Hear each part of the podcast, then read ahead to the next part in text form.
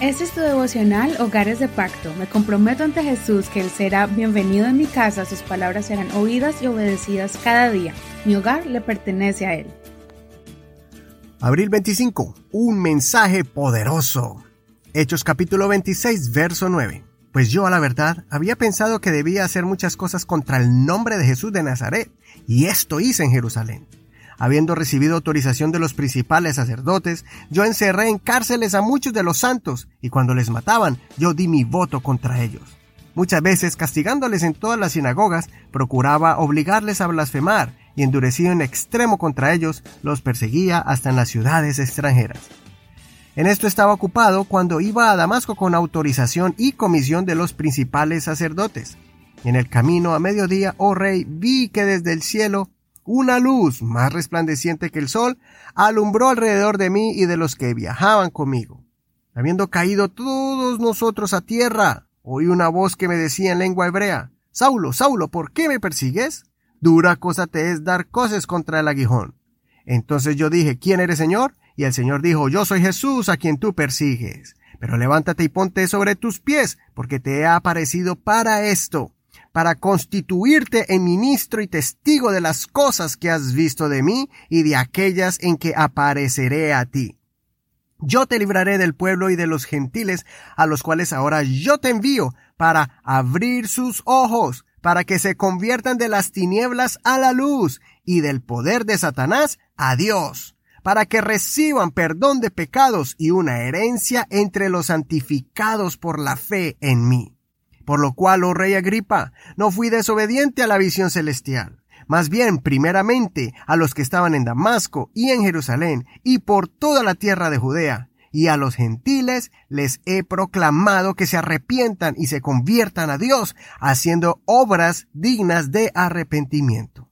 A causa de esto, los judíos me prendieron en el templo e intentaron matarme. Pero habiendo obtenido auxilio de Dios, me he mantenido firme hasta el día de hoy, dando testimonio a pequeños y a grandes, sin decir nada ajeno a las cosas que los profetas y Moisés dijeron que habían de suceder, que el Cristo había de padecer, y que por ser el primero de la resurrección de los muertos, había de anunciar luz al pueblo y a los gentiles.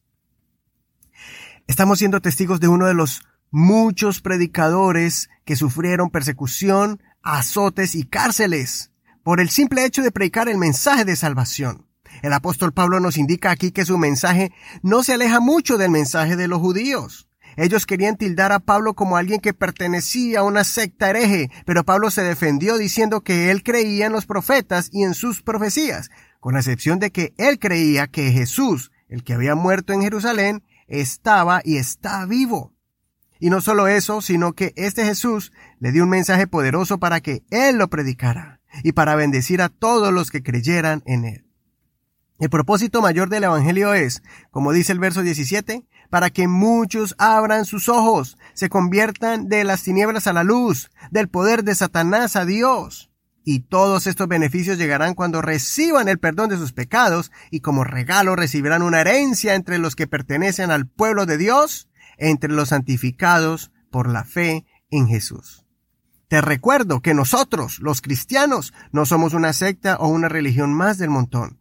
Con este mensaje de las buenas nuevas de salvación, muchos recibirán revelación después de haber vivido en oscuridad y en tinieblas. Serán libertados del poder de Satanás, recibirán el poder de Dios de forma milagrosa y sobrenatural, nuestros pecados serán perdonados y se nos dará una nueva oportunidad para comenzar de nuevo, para vivir en santidad. Es triste escuchar a muchos que proclaman seguir a Jesús, pero que no creen en las obras milagrosas que Jesús hace en las personas y que pueden cambiarlos totalmente. Con simplemente el hecho de reconocer que somos pecadores y comenzar a vivir una vida diferente para Dios, eso nos hace dignos de ser llamados hijos de Dios, haciendo obras o frutos de arrepentimiento.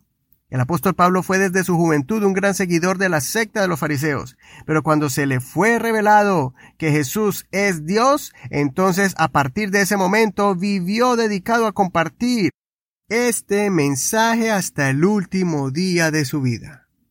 Que Pablo te inspire para recibir este mensaje con un corazón abierto, que mantengas firme tu fe y que le contemos a otros que Jesús trae luz, liberación de Satanás y una herencia celestial.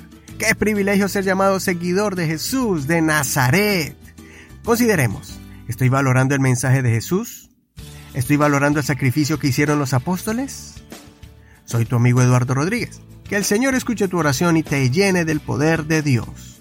No olvides leer todo el capítulo y compartir este podcast en tus redes sociales y con tus amigos.